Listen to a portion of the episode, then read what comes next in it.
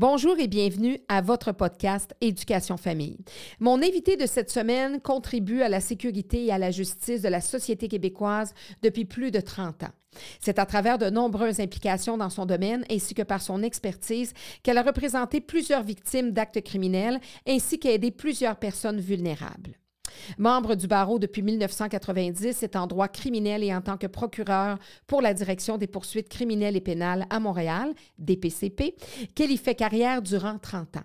Mon invité a développé une solide expertise à titre d'avocate plaideuse en droit criminel et particulièrement dans les causes traitant de violences conjugales, d'abus sexuels avec spécialité victimes déficientes, malentendantes mineures et victimes, personnes vulnérables, de maltraitance, d'enlèvement d'enfants, de crimes économiques avec spécialité auprès des personnes vulnérables. Nommée en tant que mentor par le directeur des poursuites criminelles et pénales, elle est également impliquée à titre de membre conseil au sein de divers comités et organismes dans la communauté juridique et communautaire. Conférencière chevronnée, sollicitée à animer divers ateliers auprès des juristes et prononce plusieurs conférences portant sur les diverses sphères de pratique en droit criminel, elle effectue aussi du mentorat auprès de ses consoeurs et confrères. Maîtrisant quatre, langues et aussi le langage des signes, c'est aussi avec son partenariat au sein de son entreprise d'investigation qu'elle continue de contribuer à la justice envers les citoyens les plus démunis. Je reçois donc, en toute légalité, Maître Marie-Justine Corsi. Afin de partager, discuter, apprendre, rencontrer, s'informer et comprendre ensemble sur tous les sujets concernant l'éducation et la famille, bienvenue ici à votre podcast Éducation Famille. Madame Potvin, merci. langage des signes. Oui, merci beaucoup oui, pour oui. cette introduction. Ça me fait plaisir de vous recevoir. Merci. Vous avez beaucoup de bagages, beaucoup d'expertise euh, en droit. Je- En J'en ai mentionné quelques-uns. J'aurais pu en donner encore plus. Mais je sais que vous avez passé un bon nombre de vos années euh, en tant que procureur de la couronne C'est exact. à Montréal. C'est Donc, exact. dans une ville où ça bouge, où euh, vous aviez pas juste deux, deux, trois dossiers à gérer. Il y en a beaucoup, plusieurs. J'ai débuté ma carrière à Valleyfield, euh, ce qu'on appelle, euh, ou on appelait Venise, euh, Venise euh, En au Qué- Québec. Oui, Venise en Québec, oui. et où est-ce que les régates à l'été font fureur. Et euh, c'est un, une matière du droit qui m'a passionnée depuis fort longtemps. Et euh, lorsque je suis arrivée à Montréal, euh, j'ai fait... Montréal est une boîte du DPCP particulier, puisque vu qu'on est si nombreux à Montréal, Montréal se permet d'avoir plusieurs procureurs de la couronne et avec ça, on a le droit d'avoir certaines équipes spécialisées, ce qui n'est pas tout à fait la même chose dans les régions Dans région. pour être un peu plus petit. Alors, Montréal a une équipe spécialisée en, en appel. À l'époque, euh, les, euh, les drogues, euh, agressions sexuelles, les fraudes, pour en nommer seulement Pour spécialiser un peu plus dans les gangs de rue, Exact, etc. les violences conjugales, etc., etc. Et avec ça, on a mis sur pied des salles de, de cours qui sont aussi euh, réflecteurs de, ce- de les besoins que nous avons Mm. à savoir, on avait une salle spécialisée euh, où on pouvait faire du télétémoignage, ce qui voulait dire que la victime n'avait pas à voir aucunement l'agresseur. Mhm. Elle témoignait dans la salle à côté, où est-ce que l'agresseur, le policier, les avocats euh, pouvaient voir en direct tout ce qui se disait. On entendait euh, l'agresseur ou le défendeur Mhm. euh, pouvait communiquer avec euh, son, euh, son avocat parce qu'il y avait des, euh, il y avait Des écouteurs ou des- écouteurs. Alors, tout se faisait euh, dans les règles d'art. Euh, comme par ailleurs, euh, pour les violences conjugales, on a une salle spécialisée où est-ce que les victimes rencontrent les travailleurs sociaux, par la suite le procureur, par la suite ils vont à la cour si nécessaire. Alors, Montréal est très, très, très spécial euh, à cause du nombre de gens à laquelle on doit des services et on se permet d'avoir un plus grand nombre de procureurs ici à Montréal qu'ailleurs au Québec. Et puis, qu'est-ce qui fait qu'une jeune avocate se dirige vers... Est-ce que c'était clair pour vous que c'était le droit criminel? Absolument. OK. C'était clair depuis le début. Euh, c'est mon caractère de toujours, depuis très très jeune, j'ai toujours dit à tout le monde, c'est pas l'avocat en moi qui a fait qui suis-je aujourd'hui, mais plutôt qui j'étais qui a fait en sorte que je suis devenue avocate. Depuis très très petite, j'ai toujours sollicité la vérité de tout le monde mes petits amis à l'école, avec les professeurs. Vous stouliez, c'est oui. Lui, il a fait ça, lui! non, non, pas du tout, pas du tout. J'allais voir et j'agissais comme médiatrice. OK. Est-ce que c'est vrai que tu as volé l'efface? ah oui, mais pourquoi? Tu n'en as pas besoin? Tu en as besoin? Tu n'as pas d'argent pour t'en acheter? J'en ai un pour toi, demande-le. Tu sais, c'est comme... Va dire à madame le professeur que c'est toi, qui l'as pris. Puis là, on va lui remettre, puis là, tout va, va revenir au calme. Écoute, c'est vraiment mon caractère qui a fait en sorte que je suis devenue une avocate au criminel et euh, j'espérais aussi d'aider les victimes. J'ai fait un petit tour à la défense pour savoir dans les six mois que mmh. ça m'allait pas. C'était vraiment pas pour moi. Lorsque tu commences et tu crois euh, la personne qui te dit euh, ce qui se passe, et là, tu vas voir la couronne la couronne te donne la preuve, tu lis la preuve, tu retournes voir le même individu, tu dis ouais, OK, ce que tu m'as dit n'est pas exactement ce que j'ai entre les mains. Est-ce que tu veux me dire la vérité? Et là, on se fait crier après, on se mm. fait traiter de toutes sortes de noms pour se faire dire, tu es supposé me représenter. Et voilà. Oui, je suis supposé de te représenter. Et pour bien te représenter, il faut que tu me dises tout afin mm. que je puisse aller voir qu'est-ce que je peux faire techniquement. S'il n'y a pas des failles à quelque part. Exactement. Et ça n'a pas duré six mois. Parce que lorsque tu commences ton métier euh, et après, après six mois, tu arrives puis tu dis à la défense euh, ou à l'agresseur, mm. à l'accusé, mm. veux-tu du pénitencier ou du provincial? Mm.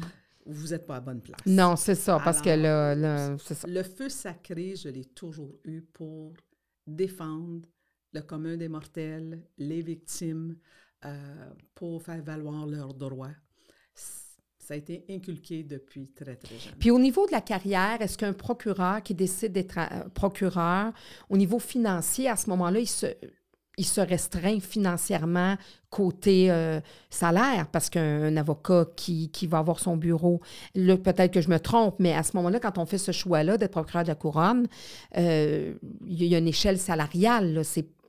Vous, vous, vous êtes payé à l'année. Vous êtes salarié? C'est exact. OK. Donc, c'est un choix financier aussi qu'on fait. En fait, je vais parler pour moi-même. Oui. Ça n'a jamais été un choix financier. Ça a été un choix de passion. Oui. Je ne savais pas combien faisaient les procureurs de la couronne. Ça m'importait peu. Mm-hmm. Le salaire m'importait peu. Et je sais que ça a l'air ridicule. J'encourage les jeunes aujourd'hui de regarder ça aussi. Mais pour moi, dans ma vie, le salaire importait peu. C'est secondaire. Mon bien-être et de pouvoir faire ce que je voulais faire, ce mhm. que j'aimais faire et de poursuivre ma passion. Mhm. C'est vrai que jamais les procureurs, ben, c'est-à-dire à l'époque, là, c'était pour moi qui allait me promener en Porsche. Non. C'était tellement drôle parce que mm. euh, il y a eu des moments où est-ce que j'avais été appelée pour être euh, euh, pour être conférencière à des au Cégep, certaines universités. Puis je vais toujours me souvenir une des conférences que j'ai données dans une école de Marianopolis. les étudiants m'écoutaient parce qu'ils voulaient devenir des avocats, etc., etc. Et je leur ai posé la question qu'est-ce que vous pensez que je conduis? Et tout le monde, oh mon Dieu, écoute, ça commençait avec des Porsche, des Lamborghini, des BMW. et j'ai dit, venez vers le, la fenêtre, je vais, je vais vous euh, euh, faire voir. Là. Et là, là, je leur dis, lequel? Dans le stationnement vous pensez c'est à moi? Ah, les Mercedes. Mon Dieu, j'ai tout. Et moi, j'avais la petite Dodge seconde main, Bourgogne, qu'elle était là. J'ai dit, voilà c'est ce qu'un procureur de la couronne peut se payer présentement. Alors, euh, ils ont trouvé ça très drôle parce que c'était aussi de démystifier ce qu'ils voient sur la mhm. télé, à savoir euh, les effets de toge, Mhm. savoir que c'est des 5 à 7 tous les soirs, Mhm. c'est des beaux dîners, euh, c'est les lofts, c'est les condos extraordinaires, c'est les belles Mhm. voitures, c'est les gros voyages et, et peu de temps passé à la cour. Et on ne les voit jamais étudier les dossiers pendant des heures et des heures Non, et non. des heures. Alors, euh, c'était de démystifier tout ce qu'ils voyaient Mhm. à la télé à l'époque. Mhm. Parce que je sais que depuis le temps, il y a eu des programmes qui ont été mis sur pied. Euh, Monsieur euh, Denis Boucher, Oui, je pense. Bouchard. Bouchard, il avait, il avait créé un, Oui. un- un épisode de, de- de loi qui a été... euh, euh, c'est magnifique euh, parce que c'était comme la réalité. Oui. Il était venu euh, sur les lieux, voir comment on Oui, ils font de plus en plus de recherches pour que ça soit le plus possible représentatif. Oui. Bon, il faut que ça reste des fois de la télé, puis il faut que ça soit euh, intéressant. Donc, il faut quand même qu'ils ça- ils scénarisent ça. Mais effectivement, il y a beaucoup, peut-être beaucoup plus de recherches.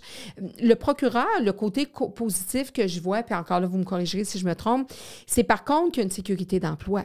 C'est sûr. Il y a une sécurité d'emploi. Donc, lui, il ça. n'a plus besoin d'attendre que des clients l'appellent pour euh, gagner sa vie. là. Il est là, il est employé, il y a un- c'est un fonctionnaire, en fait. rentre assez tôt parce que les dossiers viennent quand même Oui. assez rapidement. Oui, c'est Ouais. ça, c'est ça. Donc, pas de, donc c'est, quand même le- un, point euh, intéressant. Mais comme vous dites, c'est, sûr que quand on, dé- on défend les victimes, c'est, une mission. C'est comme en éducation. Là. Moi, j'ai toujours dit, tu es en droit, tu es en médecine, tu es en, en- en éducation.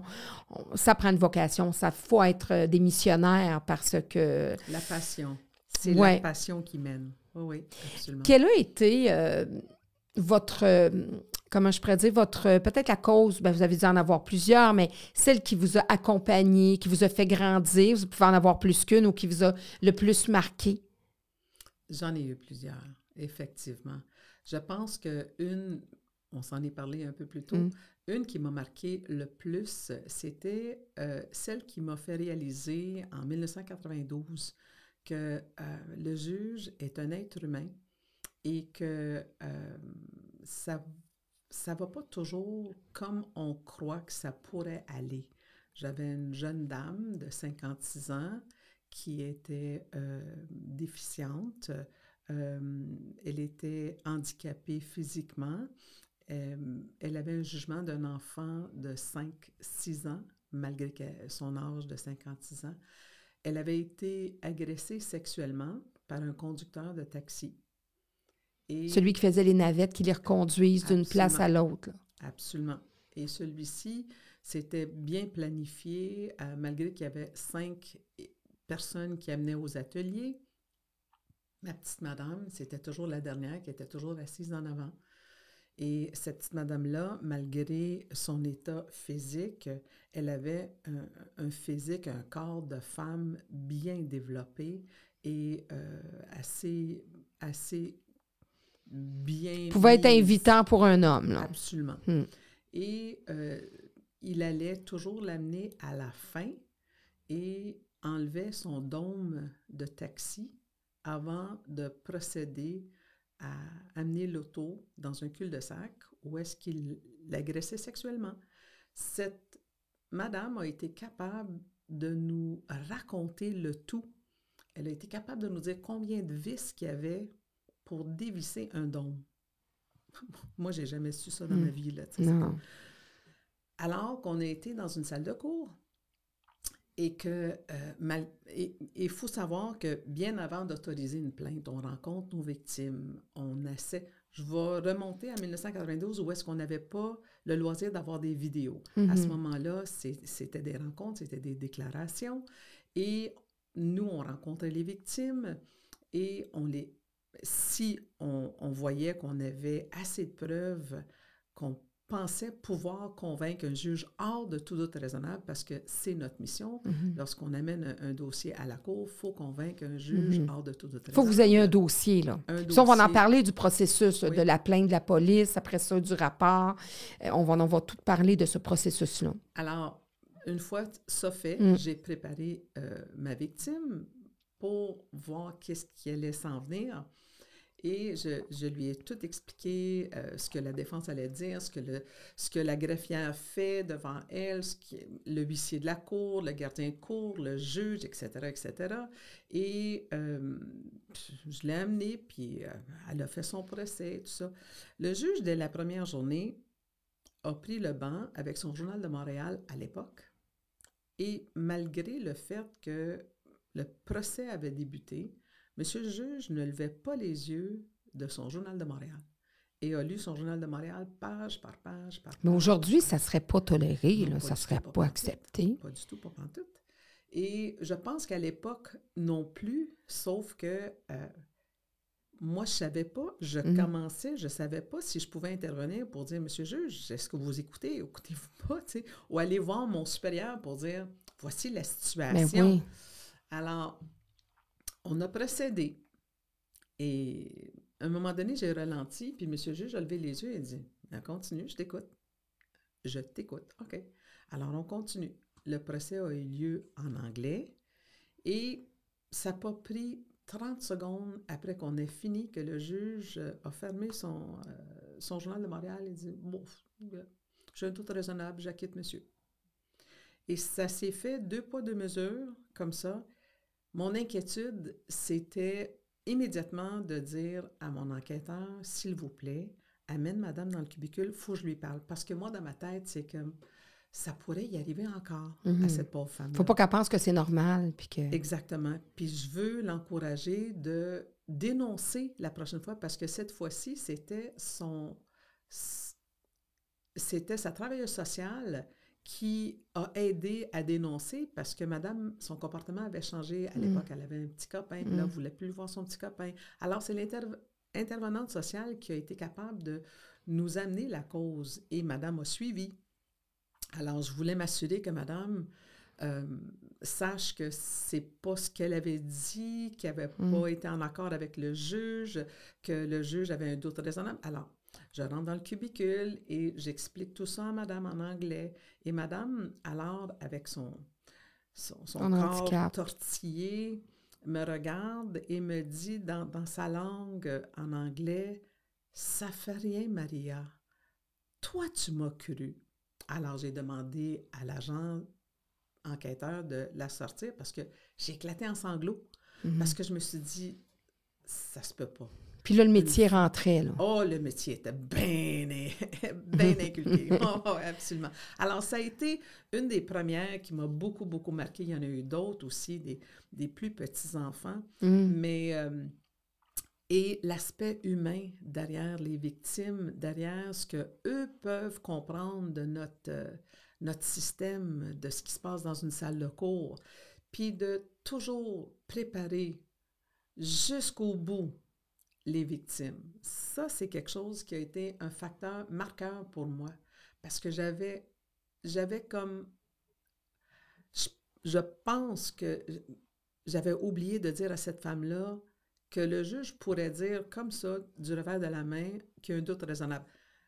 J'aurais jamais été capable de lui expliquer que sans motiver pour arriver à un doute raisonnable, il pouvait le Mm. dire. Mais là, je- à partir de ce moment-là, c'était une expérience à laquelle j'ai toujours répété à toutes mes autres victimes. Et sachez que le juge peut ne jamais prendre des notes et arriver à une conclusion aussi. Mhm, mhm. Alors, ça a été, euh, ça a été un facteur. Oui, parce que c'est, on dit, je pense, c'est- on dit que des fois c'est un jack in the box, on ne sait pas le juge qui va être là, puis c'est des êtres humains aussi. Absolument. Donc, euh, des fois, ça peut être une mauvaise journée, il peut, il peut être fatigué, il y en a qui, qui ont, qui consomment, il y en a qui, il y en a qui ont des problèmes d'alcoolisme, puis il y en a, il y a, il y a même des agresseurs. c'est des êtres humains, là. Fait que tout, tout ce qu'on retrouve dans la société, que ce soit un médecin, que ce soit un juge, que ce soit un avocat, que ce soit un, enseignant ou peu importe, un mécanicien. Donc, ça reste des humains. Donc, si on tombe mal et que les astres sont moins alignés, euh, mais il faut croire en la justice. Moi, je crois en la justice. Absolument. Et euh, surtout dans la société dans laquelle on vit, c'est- c'est important d'y croire. Il faut croire aussi que ces gens-là qui ont été nommés au banc Mhm, se lèvent le matin avec autant de passion mhm. que nous l'avons pour apporter une cause devant eux. Je vous dirais que ça a été un cas exceptionnel. Peu de temps après, ce juge-là a pris sa retraite bien mérité. Mhm. Il a dû avoir des meilleures journées, j'en suis Oui, sûre. c'est ça. Mais je peux vous dire que ça a été, ça a été une expérience pour moi qui m'a, euh, qui a éveillé mes sens euh, à, à pouvoir aider les victimes autrement. Puis que tout ne pouvait pas être parfait, même si vous donniez votre 2000 Exact. vous ne tenez pas toutes les, les rênes. là. Mais je suis, je suis fière de dire que la majorité de nos juges aujourd'hui, Mm. et j'en connais plusieurs, font une magnifique, une, une man- un magnifique job sur le banc. Il y a eu beaucoup d'évolutions, beaucoup d'améliorations. Euh, Même au niveau de la magistrature, Oui. pour continuellement donner des formations et, et aider euh, les juges aussi de continuer leur, euh, leur apprentissage. et-. Qu'est-ce qui fait qu'on devient juge? Qu'est-ce qui fait qu'on devient juge? Après 10 ans euh, de, de, de pratique? de pratique, vous avez le droit d'appliquer pour devenir juge. Maintenant, par la suite, c'est un comité aujourd'hui, euh, depuis la commission Gomery, de cinq personnes qui euh, vous passez une, une- panoplie de questions de la juge en chef ou la juge en chef adjointe qui pose les questions. Euh, les personnes autour de la table, vous avez une personne qui est de la société, une personne nommée du barreau, un avocat et une autre personne d'une profession. Euh, ces, ces personnes-là sont là pour, pour juger si dans les 45 minutes, avec le, votre profil, avec votre curriculum vitae, euh, avec la façon que vous répondez aux questions, si vous pourriez faire l'affaire euh, qui est demandée de vous Mhm. afin de devenir juge. Représenter la justice euh, Absolument. québécoise. et surtout connaître votre droit. Parce que euh, on se fait poser des bonnes questions en droit, la jurisprudence, euh, et c'est pas parce que vous avez 10 ans d'expérience ou peut-être 15 ans, Mhm. des, des fois, euh, vous attendez... C'est pas beaucoup, 10 ans, non? Non. Et des fois, ben, c'est-à-dire, c'est pas beaucoup Mm. 10 ans, sauf que euh, l'ère actuelle, euh, le ministre de la Oui. Justice aime avoir des juges de plus en plus jeunes. Oui, pour qu'il Alors- reste là plus longtemps. Exactement. Alors, on, on- vous savez... euh, On fait pas d'omelette sans casser deux. Et voilà. Et voilà. Donc, puis il faut avoir aussi le souci de les points de droit, c'est important, mais même possiblement d'avoir un certain instinct. Non, parce que le juge, il peut pas y aller par son instinct. Il faut qu'il regarde les papiers, il faut qu'il regarde les faits. Mais Ça doit être difficile, de- tu sais, le non-verbal, est-ce que la personne ment, il, il- il doit être à l'affût de ça aussi? Absolument. Et, et comme on a dit tantôt, il Mm. est humain. Mm. Alors, ses instincts aussi euh, l'amènent souvent à réflexion et le juge peut poser des questions. Mhm. Peut poser des questions. Qui ne serait pas posé par les Et- avocats. euh, mais ouais. Pour poser des questions qui ne sont pas euh, biaisées. Non. Hein? Alors, c'est- le gros jugement qui va devoir mâcher ses mots avant de poser la question pour arriver à la conclusion que lui pense ou elle pense. Mhm. hein. Alors, euh, c'est c'est son droit de po- poser des questions. Ce qui fait aussi en sorte que lorsqu'un individu se représente seul, le juge prend encore une valeur exponentielle, à savoir qu'il devient professeur de droit en Mm. même temps, parce qu'il veut s'assurer que la personne qui est devant lui seule, qui se représente seule, comprenne exactement ce qui se passe dans la salle de Mhm. cours, de quelle façon ça va se faire. Qui doit être pédagogue aussi. Absolument. Absolument. Alors, c'est, il, il- il porte plusieurs chapeaux. Ce qui fait aussi que ça l'engorge euh, le système judiciaire parce que ne pas être capable de comprendre qu'est-ce qu'on peut déposer, pas Mhm. déposer, alors que le juge se, qui a plusieurs dossiers à- à Mhm. régler dans une journée, il y a quelqu'un qui se présente devant lui, mi-préparé, le juge qui devient pédagogue, ce procès qui aurait pu prendre deux heures ou une heure, prend prend une deux jours. Alors, les autres dossiers vont être remis parce qu'il y a un encombrement du rôle. Mhm. Alors, tout ce processus enclenché fait en sorte que on a fait face à l'arrêt Jordan il n'y a pas si longtemps Mm. que ça. et qu'on travaille avec euh, d'une base régulière. Puis ça, l'arrêt Jordan, c'était pour inciter les, le, le, milieu judiciaire à dire là, on procède? Ou c'est pour. Oui, c'est ça le but principal? Ben, c'est que au début de ma carrière, on pouvait avoir un dossier à laquelle je recevais, mm. je rencontrais les victimes, j'autorisais, on procédait et dans les six mois, c'était fini. OK. OK? Il y a eu les gangs de rue, il y a eu les procès des motards qui ont, qui ont fallu... Pris beaucoup d'ampleur et tout ça. Ils ont, pris une ampleur, mais il a fallu même bâtir une autre salle de cours, mm. tu sais. Alors, euh, ça commençait à changer la donne. Par la suite, il y a eu la permission que les gens se présentent seuls. Ils peuvent se mm. représenter seuls. OK. Alors là, c'est tout un, nouveau, euh, un nouveau système qui. Un nouveau processus où là, c'est plus long. Puis là, tu veux que le citoyen, vu qu'on lui donne le droit de se présenter seul, bien là, le, là même l'autre avocat, c'est difficile parce que il doit. C'est pas comme s'il était comme, comme contre un confrère ou un consort, mais contre un citoyen. Donc, il doit faire attention, euh, il doit être plus vigilant. Si on a un agresseur, puis faut qu'on interroger la victime. C'est pas vrai que ça va être l'agresseur qui ben va faire. Alors, il va falloir qu'on nomme quelqu'un qui vient à la cour hmm. pour effectivement faire le travail que un avocat régulier aurait fait, mais là, il prend la place de l'agresseur pour poser les questions à... Alors, c'est long. Ça, ça rallonge des un processus puis des, des, délais. Et alors, la Cour supérieure a décidé que, écoutez, si c'est un dossier en matière criminelle prise par voie criminelle, c'est à l'intérieur de 30 mois. Du début à la fin, il faut que ça soit finalisé. Si c'est par voie sommaire, à l'intérieur de 18 mois, il faut que ça soit finalisé. Du début à la fin. Ce qui a fait en sorte qu'il a fallu euh, se relever les manches puis commencer. Et là, branle le combat. Parce que la défense, la défense est vue c'est, la défense a été prise au, dépourvu, eux autres aussi, parce que les clients souvent changent de, d'avocat mm. ou décident de ne pas se présenter. Mm. Ou Alors, ça devient, ça devient un effet domino mm-hmm. extraordinaire. C'est comme on essaie de tirer la couverte par tout bas, tout côté mm-hmm. pour arriver à une conclusion à l'intérieur de... surtout dans une ville comme Montréal, c'est pour ça que tout à l'heure, on parlait du processus.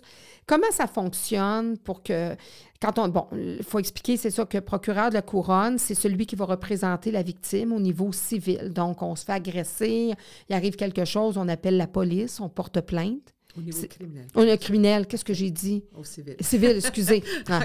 c'est pas mon domaine, hein? ça avait tellement bien fait. Mais pas, pas, déjà là, on mélangera pas tout. C'est déjà comme on veut justement démystifier ça, fait qu'on va pas compliquer ça davantage. Avant, au niveau criminel, euh, donc, euh, c'est ça. Si on, vit euh, quelque chose, un, agression, une agression, quoi que ce soit, la première étape, c'est qu'on porte plainte. C'est ça. On appelle la police. C'est ça. Et là, ça dépend ce qui se passe. Mm-hmm. Si, admettons, vous avez été agressé sexuellement, et vous êtes dans le vif du moment, l'agresseur se pousse ou l'agresseur est toujours sur les lieux, vous avez l'opportunité d'appeler le 911, les policiers se rendent sur les lieux, si l'agresseur est encore sur les lieux, l'agresseur, les policiers font la part des choses, rencontrent la victime séparément de l'agresseur, viennent à une conclusion. On va, va dire que la conclusion dans, cette histoire est que l'agresseur a agressé la victime. OK? Alors, à partir de ce moment-là, l'agresseur se, euh, fait mettre en état d'arrestation, on lui, lui, on ses droits, euh, la victime est prise de côté, on prend sa déclaration. Euh, l'agresseur doit comparaître dans les prochaines heures. La première heure disponible à comparaître, alors ça va être le lendemain. Si c'est une plainte qui a été prise par un policier comme ça, l'agresseur attend en détention. Le dossier est envoyé au bureau du procureur, de la, euh, du procureur général, qui est le DPCP.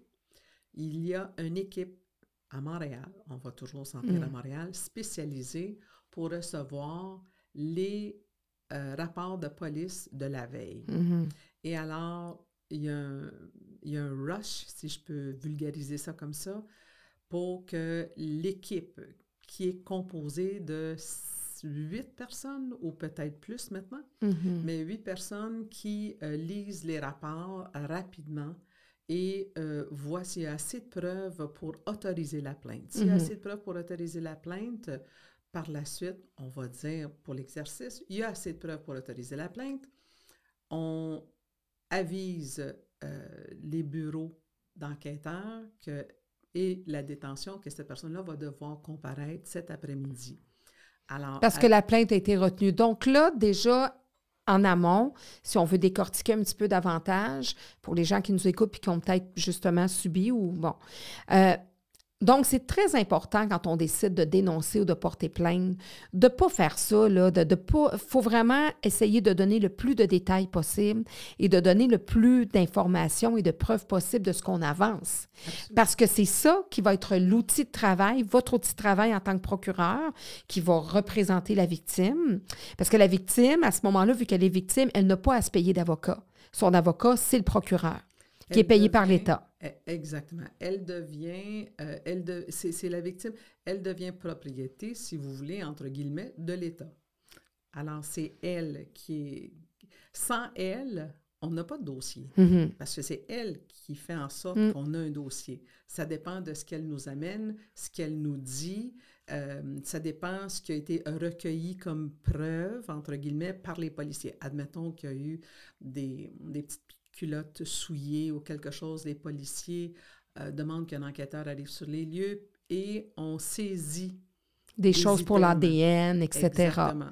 Les- la saisie se fait correctement, sous-scellée, puis on les envoie au laboratoire. Ou peut-être la victime doit se présenter dans un centre hospitalier d'urgence pour euh, obtenir une trousse médico-légale s'il y a eu euh, pénétration Mm. ou si violation grave, on demande qu'il y ait une, une trousse médico-légale.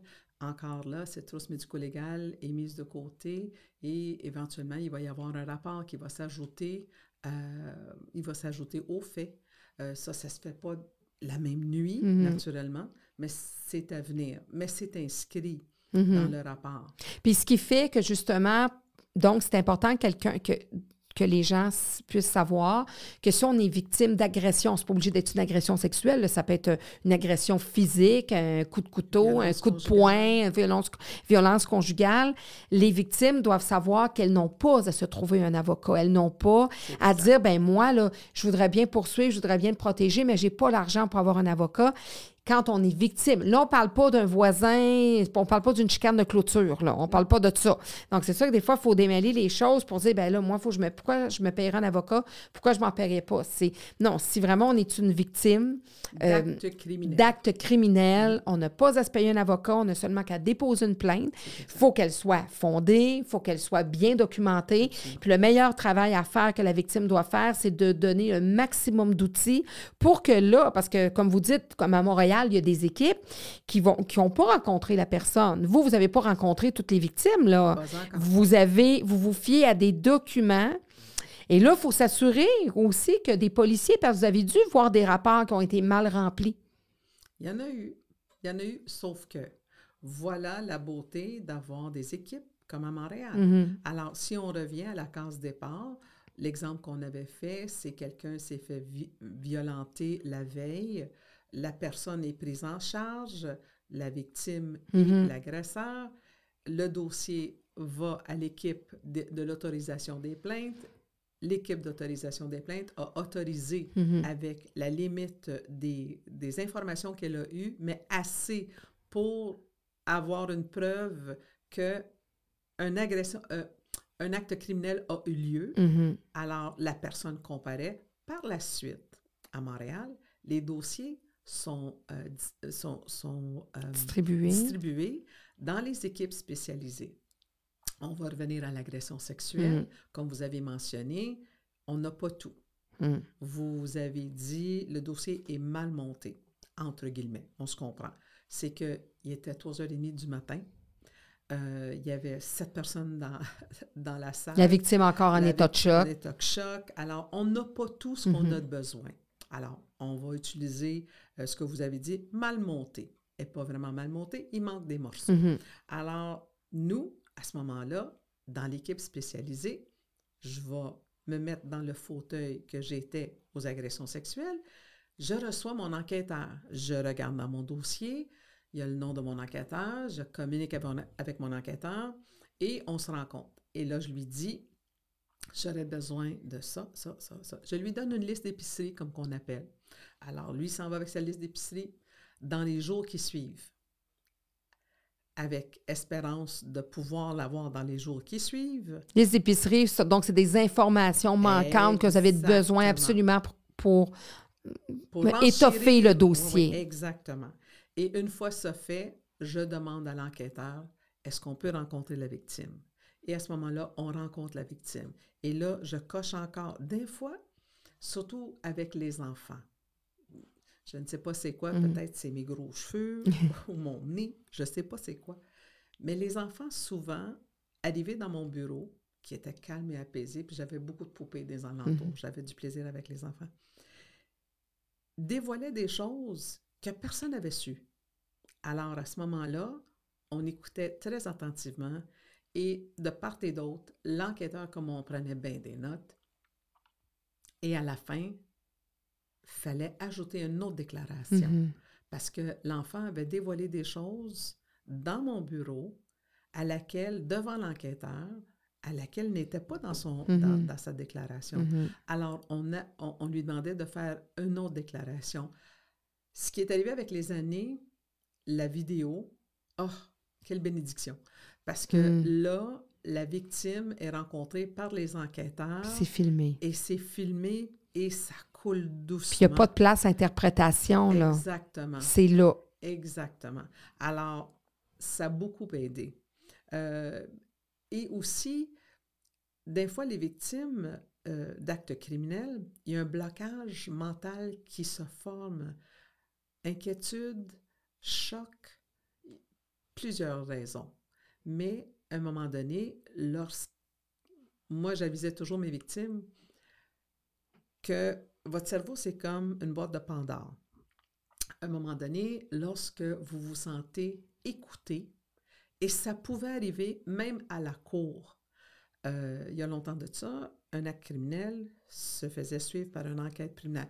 Euh, après la comparution, il y avait le proforma, puis après ça, l'enquête préliminaire. Dans, dans tous les dossiers, à moins que la défense euh, souhaitait, euh, souhaitait accepter la preuve de, de la... dé- Ce qui aidait avec l'enquête préliminaire, c'est que souvent la victime, seule, dans une salle de cour, sachant que l'agresseur était en prison ou derrière elle ou pas près d'elle, alors qu'elle racontait son histoire, il y avait d'autres choses qui s'ajoutaient. Et là, on avait le, le bénéfice, on, on avait le droit d'ajouter à la Mhm. dénonciation avec une demande au, au juge suite à ce que vous avez entendu. Il y a eu Mhm. ça, ça, ça, ça, ça, qu'on doit ajouter. Parce que vous savez que dans des situations comme ça, des fois, justement, il y a des choses qui peuvent ressortir à la surface, qui étaient ancrées. euh, Exactement. Alors, alors c'est, c'est très important de pouvoir être capable de parler avec son enquêteur, de pouvoir recevoir la preuve additionnelle euh, ou de, de boucler la preuve qu'on a déjà par d'autres choses et aussi de, de- parler avec la victime pour voir si, si on a tout là, dans, dans notre dossier. Parce qu'il faut effectivement euh, s'assurer que la victime comprenne qu'on doit faire une preuve hors de tout doute raisonnable. Et il faut lui répéter. Parce que c'est pas comme à la télé. Hein? On, on rentre pas, puis on gagne, puis c'est fait. Non, puis c'est ça notre système de justice, hein, c'est de dire on aime mieux avoir un, euh, euh, un euh, coupable en circulation que 10 innocents en prison. Absolument. Vous avez tout dit. Vous avez tout dit. C'était mon prémisme. Là, lorsque j'autorisais des plaintes moi-même, c'est d'aller voir, écoutez, vaut mieux... C'est ça la philosophie de notre système de justice. Vaut mieux en mettre un partiellement coupable en liberté que d'accuser quelqu'un qui est complètement que innocent. 10, que 10 innocents en prison. Et pour ça, hors de tout doute raisonnable, ça veut dire que le travail d'un juge, dès que justement le travail de l'avocat, c'est de à la défense, c'est de semer un doute comme Ouais. quoi, non, il n'est pas 100% coupable. là. Il est, il est peut-être 97% mais il y a 3% Fait que déjà là qu'il y a 1, 2, 3% qui s'installe, le juge, de par son travail, ne peut pas à ce moment-là condamner. Les enquêteurs avec qui je travaillais savaient que lorsque je demandais que la victime, euh, je la rencontrais, c'était une obligation à Mhm. l'époque pour moi de rencontrer mes victimes, ils savaient que ma méthode était de contre-interroger ma victime. Parce que si je ne pouvais pas casser ma victime, en quelque part, tout ce qu'elle avait dit jusqu'à date, c'était la vérité. Mhm. Puis si moi, je ne pouvais pas la casser, la défense la casserait Ne pas. pourra pas non plus. Et je disais à mes victimes, je leur disais, vaut mieux que je le sache que ça sort comme une surprise par la Mm. défense, parce que si ça sort comme une surprise par la défense, on va soulever un doute dans l'esprit Mhm. du juge. Puis la crédibilité euh, en prend pour son rôle. Alors, dis-moi tout. Dis-moi tout. Gêne-toi de rien. Il n'y a rien que j'ai pas entendu. Parce que les victimes aussi, surtout les jeunes, Mm. comme moi j'avais, se gênaient de dire certaines choses euh, physiques Mhm. qui se passaient. Il y avait la honte. La honte. euh, écoutez, le, le- et en, en plus de la honte, c'est la culpabilisation. C'est spécial, les hein? victimes se culpabilisaient parce que effectivement, les agresseurs ont le tour de dire parle-en pas, parle-en pas. Faut pas en parler parce que tu sais ce qui va arriver. Alors, les victimes sont déchirées. On comprend que les, les agresseurs, les abuseurs, euh, c'est des artistes, savent comment contrôler les Ils sont manipulateurs énormément.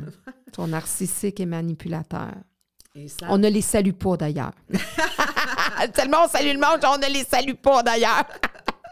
Et voilà. faut mettre un petit peu. Mais, mais d'ailleurs, ça, c'est une question importante.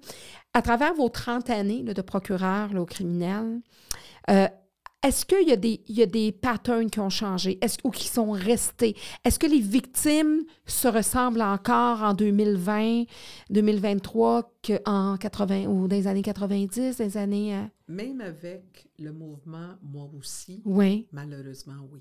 OK. Les victimes tombent souvent dans les pièges de les prédateurs agresseurs. C'est triste à dire. Quels sont ces pièges-là? Oh, mon Dieu, t'es fine, t'es belle. Oh, je, me sens tellement mal, tu sais. Est-ce que tu peux rester la nuit? Est-ce que, tu sais, ben, je je seulement que j'aime câliner. Alors, ça commence toujours avec... euh, euh, Les cadeaux aussi. les, les- les cadeaux, euh, les sous euh, pour les jeunes. je vais t'acheter un iPad. Ah, t'aimes ça, les iPods? Je vais, je vais te les acheter. Ah, ça me fait rien. Tu me fais tellement plaisir. Tu sais, c'est l'apprivoisement. Le prédateur va demeurer le prédateur. Les sentences, encore là, faut être capable de faire prouver hors de tout doute raisonnable que la personne a fait ce qu'elle a fait. Et par la suite, c'est le branle combat avec les sentences. On nous dit qu'on n'a pas assez de place dans, dans les, euh, les milieux carcérales pour les personnes qui font des crimes. Mais les sentences, selon moi, et moi je parle pour moi-même, sont Mm. pas assez lourdes C'est des sentences bonbons, comme dirait l'autre. ouais, pour, pour les personnes qui font, qui font des- Donc, c'est sujette, euh, ça peut, c'est quasiment encourageant d'encourager les, des, des agresseurs, à, les agresseurs à recommencer. On a quand même repris du poil de la bête. Mhm, On a quand même des belles sentences mhm. pour des, des, des agressions, pour des violences conjugales. Euh, Faut-il encore savoir que des fois, les victimes aussi, sans les abaisser, je pourrais dire que aide pas à la situation quelquefois. C'est que l'amour est aveugle et malgré le fait que les agresseurs les apprivoisent et les contrôlent, certaines victimes croient sincèrement que c'est un amour. Puis qu'elle va changer, la personne va changer. euh. Ah ouais, il, me fait pas mal. Quand, quand, quand il boit pas, il est pas méchant. Non, non, elle rentre avec euh, 16, 16 points de suture sur, sur la face. Là. Mais non, non, non, mais c'est parce que c'est moi.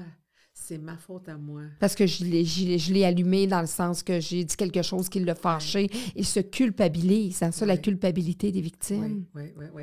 Alors, face à un juge qui doit sentencer une personne comme ça, alors que la victime vient dire, ben, c'est parce que dans le fond, c'est le père de mon enfant, je l'aime bien, il est correct. euh, il va aller prendre, euh, euh, il, il- il va aller prendre une, Une thérapie, thérapie. il va être correct, je vais être capable, je vais rappeler la police la prochaine fois. On va rappeler la police. Faudrait Tu, dire. tu pourras peut-être plus signaler la prochaine fois. plus la police. tu sais, C'est comme donne une sentence. Et c'est sûr que ces gens-là, on ne peut pas les garder, même si on avait toute la place Mhm, voulue dans la prison. mhm. OK? On ne peut pas les garder là à vie éternelle. Mais faut-il encore qu'on ait un suivi rigoureux et strict? C'est pas toujours facile. On manque d'effectifs partout. Alors, c'est un, cercle vicieux qui se crée. hein? Puis moi, je dirais même, j'irais même plus loin en disant, puis vous me direz si, si mon minding est correct. Justement, la dame qui est agressée, là, parce que bon, il y a des hommes agressés, on le sait, mais on le sait que la plupart des féminicides puis des agressions, vous pouvez possiblement le confirmer que la plupart, c'est des femmes qui sont agressées. euh, il y a un grand nombre d'hommes. il y a un grand nombre d'hommes aussi. Nombre. Mais quand ça se rend au féminicide, c'est- plus des femmes. Mais c'est bien que vous disiez qu'il y a beaucoup d'hommes. Oui. c'est... euh, écoutez, on a beau- beaucoup trop de victimes. Moi, c'est ça, peu importe le sexe. Mais euh, ce qui est. Moi, je me dis, un- la société a un rôle à jouer. Quand tu es dans un appartement et que tu entends de la violence conjugale dans l'appartement à côté de toi, appelle la police. Je me trompe ou pas? Tu sais, je me dis, parce que, sais, vous dites la victime, des fois, va subir, va subir, va subir. Souvent, lorsqu'elle dénonce, c'est parce que justement, qu'il y a comme une cicatrice, il y a des 16 points de suture. Mais avant les 16 points de suture, il y a dû avoir des bleus, il y a dû avoir des, des, des, yeux au beurre noir, il y a dû avoir des, des épaules disloquées. des, fois, il y a, il y a d'autres choses qui s'est passé avant ça, parce qu'il y a une escalade à la violence aussi. Alors, en tant que citoyen, est-ce qu'on ne pourrait pas changer les choses en cessant de se mettre des œillères et dire, ah, ben là, regarde ce qui se passe chez le voisin, ça se passe chez le voisin.